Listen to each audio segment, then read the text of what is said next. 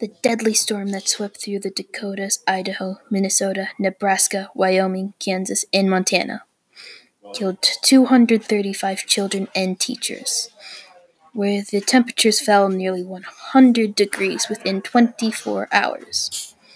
The most devastating disasters in American history. The Children's Blizzard.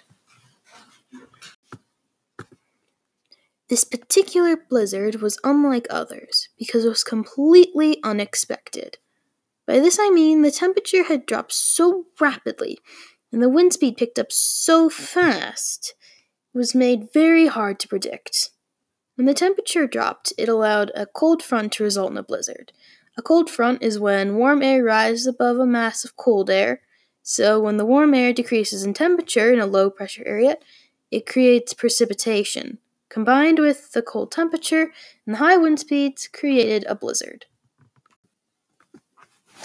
Today, blizzards are not unpredictable because we have more advanced technology such as weather satellites. Weather satellites have about 85% accuracy.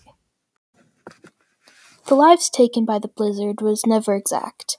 People could have died later of hypothermia uh, or other illnesses. In Minnesota, Nebraska, Iowa, and the Dakotas, there were 250 to 500 casualties, not counting the deaths, deaths from illnesses that occurred afterward. In today's blizzards, deaths are not common due to technology advances in the past 132 years. The blizzards can cause property damage such as roof cave ins, broken windows, and wrecked cars. Blizzards have begun to become more common. Today we have an average about 19 blizzards per year. Blizzards can harm the environment as much as they can harm people. The ice and winds can cause plants to die and trees to fall. This creates excess carbon. With this imbalance, blizzards can potentially harm other animals in the ecosystem. This blizzard is more than just weather. It's how people got through it. One of the most well known stories is about Minnie Freeman.